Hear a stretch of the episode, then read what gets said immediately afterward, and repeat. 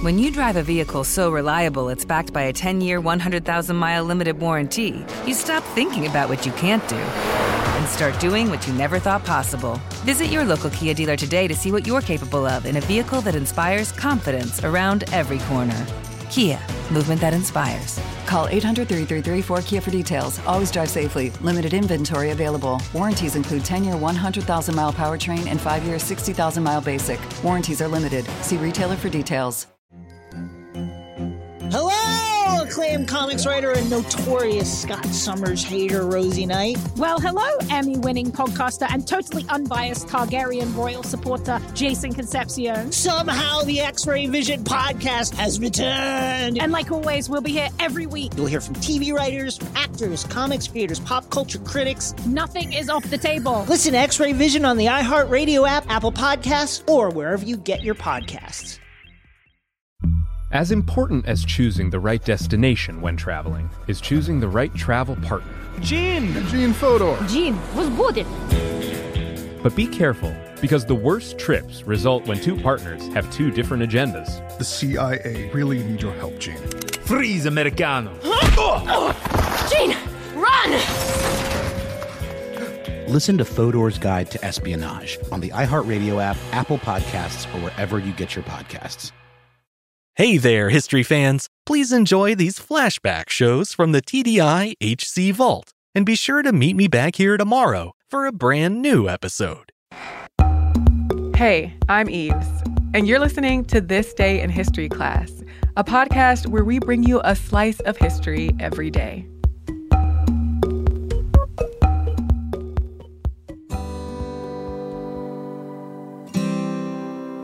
The day was February 22, 1876. Native American activist and writer Zitkála-Šá, also known as Gertrude Simmons Bonin, was born on the Yankton Reservation in South Dakota. Zitkála-Šá's mother, named Reaches for the Wind, was a Yankton Sioux. Her father was a white man named Felker. But Felker abandoned the family early on, and Zitkála-Šá's mother eventually married another man named John Hastings Simmons. Zitkála-Šá gave herself her name, which means red bird in the Lakota language. Zitkála-Šá spent her early childhood on the reservation. There, she listened to traditional stories with characters that she would later include in her first book. But when she was around eight years old, she left the reservation to go to a Quaker missionary school in Indiana. Zitkála-Šá's mother did not support her attending this school because she did not trust the missionaries to educate Native American children. Zitkála-Šá returned to South Dakota after three years of study. But four years later, she left the reservation again to go back to school. One of the schools she went to in the following years was Earlham College in Indiana. While there, she got second place in a statewide oratory contest, which resulted in her first publication. She also studied music and played the violin. This led her to study at the New England Conservatory of Music in Boston and teach at the Carlisle Indian School in Pennsylvania. She did not really care for the time she spent at Carlisle, and she disagreed with the school's founder, Richard Henry Pratt, who supported teaching Native American students agrarian and domestic skills rather than academic subjects. Around this time, Zitkála-Šá began publishing her work in magazines like Harper's and Atlantic Monthly. In 1901, the publisher Ginn and Company released her first full-length book, Old Indian Legends. That year, when she visited her mother, she met another Yankton Sioux named Raymond Bonin. They got married, had a child, and moved to a reservation in Utah. Zitkála-Šá worked as a clerk and teacher. Her musical and writing careers took a backseat to the rest of her work, though she did collaborate with composer William Hanson on an opera called Sundance that premiered in Utah in 1913. At this point, Zitkála-Šá was turning more toward activism.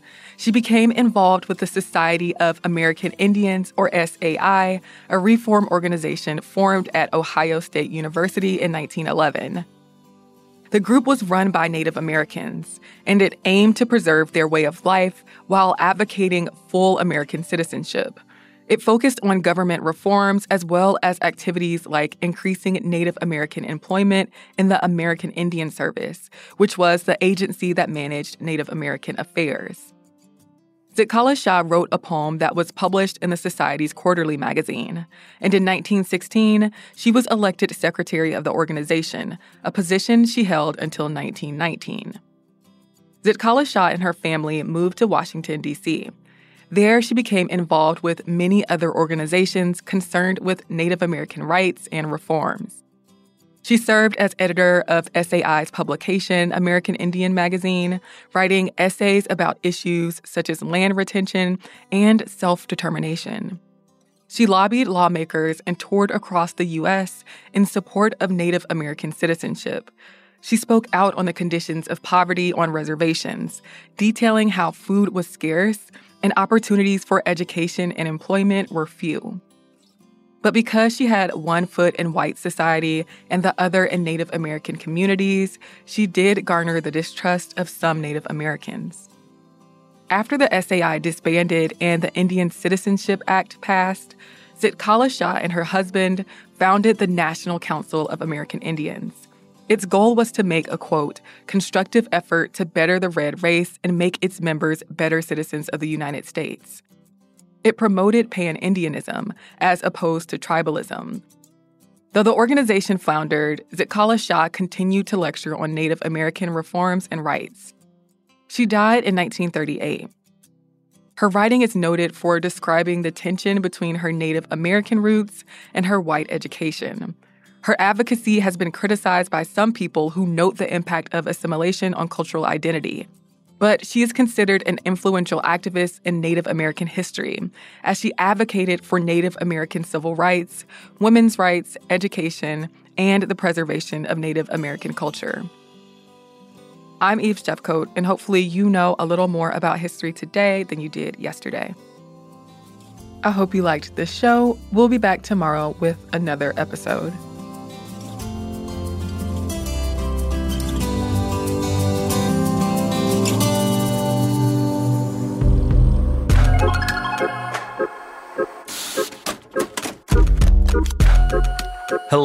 And welcome to This Day in History class, a show that marks the milestones of history, one day at a time. I'm Gabe Luzier, and today we're looking at how one New Englander's weird political bet transformed the mundane act of walking into America's new favorite pastime.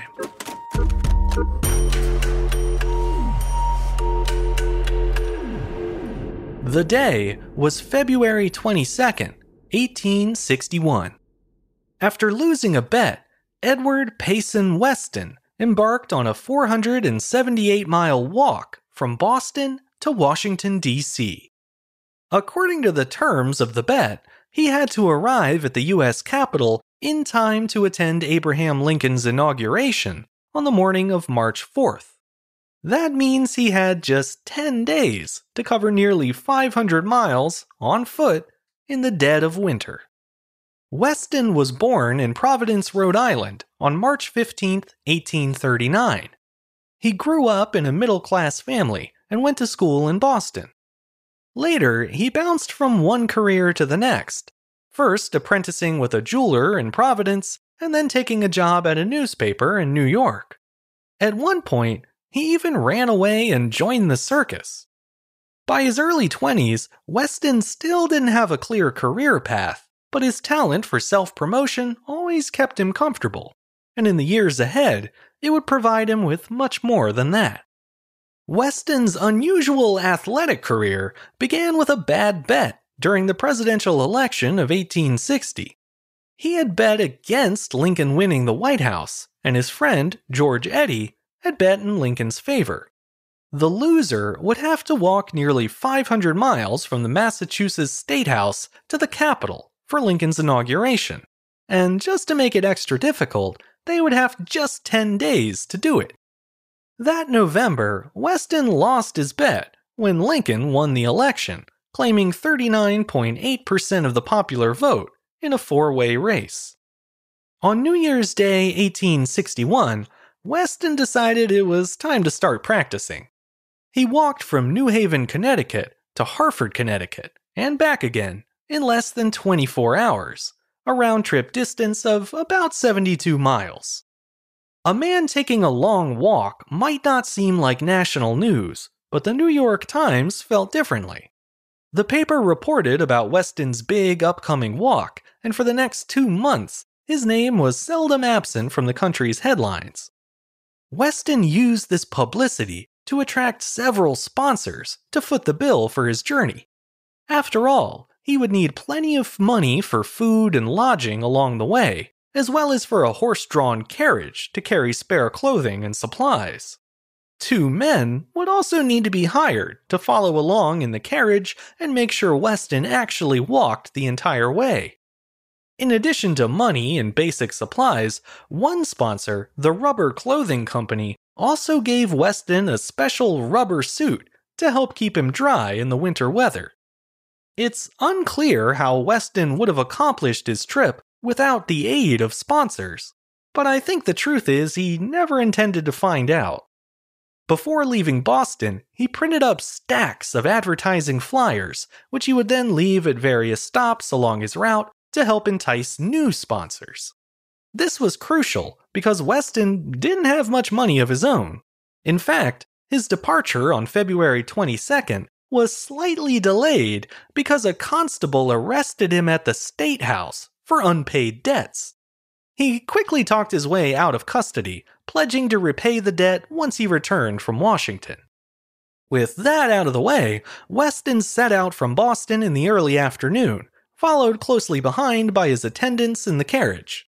A crowd of supporters cheered him on his way, and that evening in the town of Framingham, he was greeted by a drum corps and treated to a fancy dinner. That kind of pampering proved to be the norm for much of Weston's trip. Thanks to a route schedule he had printed in advance, crowds of well wishers met him at every stop along the way. This kind of enthusiasm resulted in most places not charging Weston for food or lodging, unbeknownst to his sponsors. However, charity wasn't the only repeat occurrence on Weston's trip. He also got arrested again, too. When he reached Worcester at midnight on his first day, a sheriff was waiting to arrest him, this time for a different unpaid debt. His pledge to repay the debt in two months wasn't going over as well in Worcester, but when two fans volunteered to guarantee his promise, the sheriff agreed and set Weston loose again. That was his last brush with the law on the long road to Washington but the rest of the trip was still no picnic. It rained or snowed for more hours than not, and in one town, he was chased by a dog and wound up spraining his ankle. Later, in Pennsylvania, he got turned around and wound up taking the wrong road for several hours. Then there was the day when Weston reported a severe pain in his chest, something he later attributed to, quote, the eating of mustard on sandwiches. Thankfully, he pulled through. In the end, Edward Payson Weston arrived in Washington, D.C. at 5 p.m. on March 4, 1860. He had been on the road for 10 days, 4 hours, and 12 minutes. Unfortunately, that put him into town several hours too late to witness Lincoln's inauguration. Still, since he had come all that way, Weston decided to make the most of it. He attended the inauguration ball that evening, where he met members of Congress, First Lady Mary Todd Lincoln, and the President himself. Abraham Lincoln reportedly offered to pay for Weston's train ticket home, but he refused, saying that he intended to vindicate himself by walking back to Boston in less than 10 hours. Needless to say, that uh, didn't happen. Weston technically lost the bet due to his late arrival, but his successful promotion of the journey had left him with a new profession, a nice consolation prize. From then on, he would be known as Weston the Pedestrian, a professional walker who helped launch a national craze for long distance walking, also known as pedestrianism. Seriously, it's hard to imagine today, but in the late 1800s, competitive walking became America's favorite spectator sport. There were two flavors of pedestrianism The first was outdoor destination walking, like the kind that first made Weston famous. Once the sport had taken shape in the late 1860s, Weston won all kinds of cash prizes for walking from one place to another. And then he further capitalized on those trips by lecturing on the benefits of walking and by publishing melodramatic accounts of his adventures on the road. One of his early career highlights was walking the 1,200 plus miles from Portland, Maine to Chicago, Illinois in just 26 days. That hike made him a household name, and he quickly followed it up with other stunts, like the time in 1871 when he walked 200 miles around St. Louis, backwards. In the 1870s, pedestrianism hit peak popularity with the emergence of its second form, track walking. These events were usually held inside at a skating rink or a big exhibition hall or arena. In walking matches, competitors would agree to walk around a track for a certain period of time, or to a certain distance, or just until the other walker got exhausted and could no longer continue. There were also record attempts, where a competitor would walk the track alone, racing the clock to beat a previous best time. Crowds for such events could number in the thousands for larger venues, like Madison Square Garden, for instance. But, alas, America's love affair with pedestrianism proved short lived.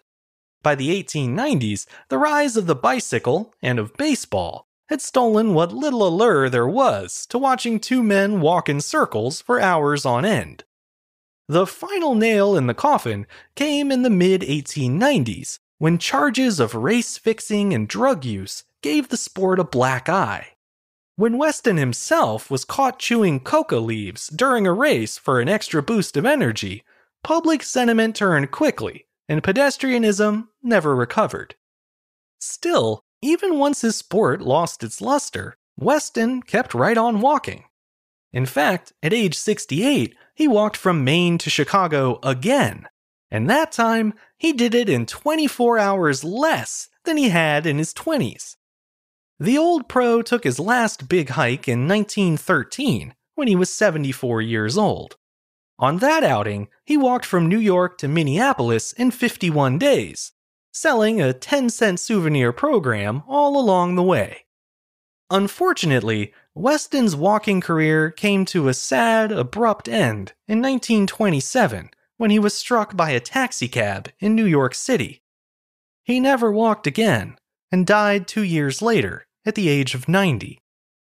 Throughout his life, Weston walked an odd path, going from an aimless young man to a reckless salesman to a beloved professional athlete. His sport of choice may seem silly and quaint by today's standards, but it entertained hundreds of thousands of people during its brief rise to fame. In the years following the Civil War, it also gave a still fractured country something harmless to bond over. In that way, pedestrianism was just as legitimate a sport as any other, even if it was more boring than baseball. That's right, I said it. I'm Gabe Luzier, and hopefully, you now know a little more about history today than you did yesterday. You can learn even more about history by following us on Twitter, Facebook, and Instagram at TDIHC Show. And if you have any comments or suggestions, you can always send them my way at thisday at iHeartMedia.com. A big thanks to Chandler Mays for producing the show, and thanks to you for listening. I'll see you back here again tomorrow for another day in history class.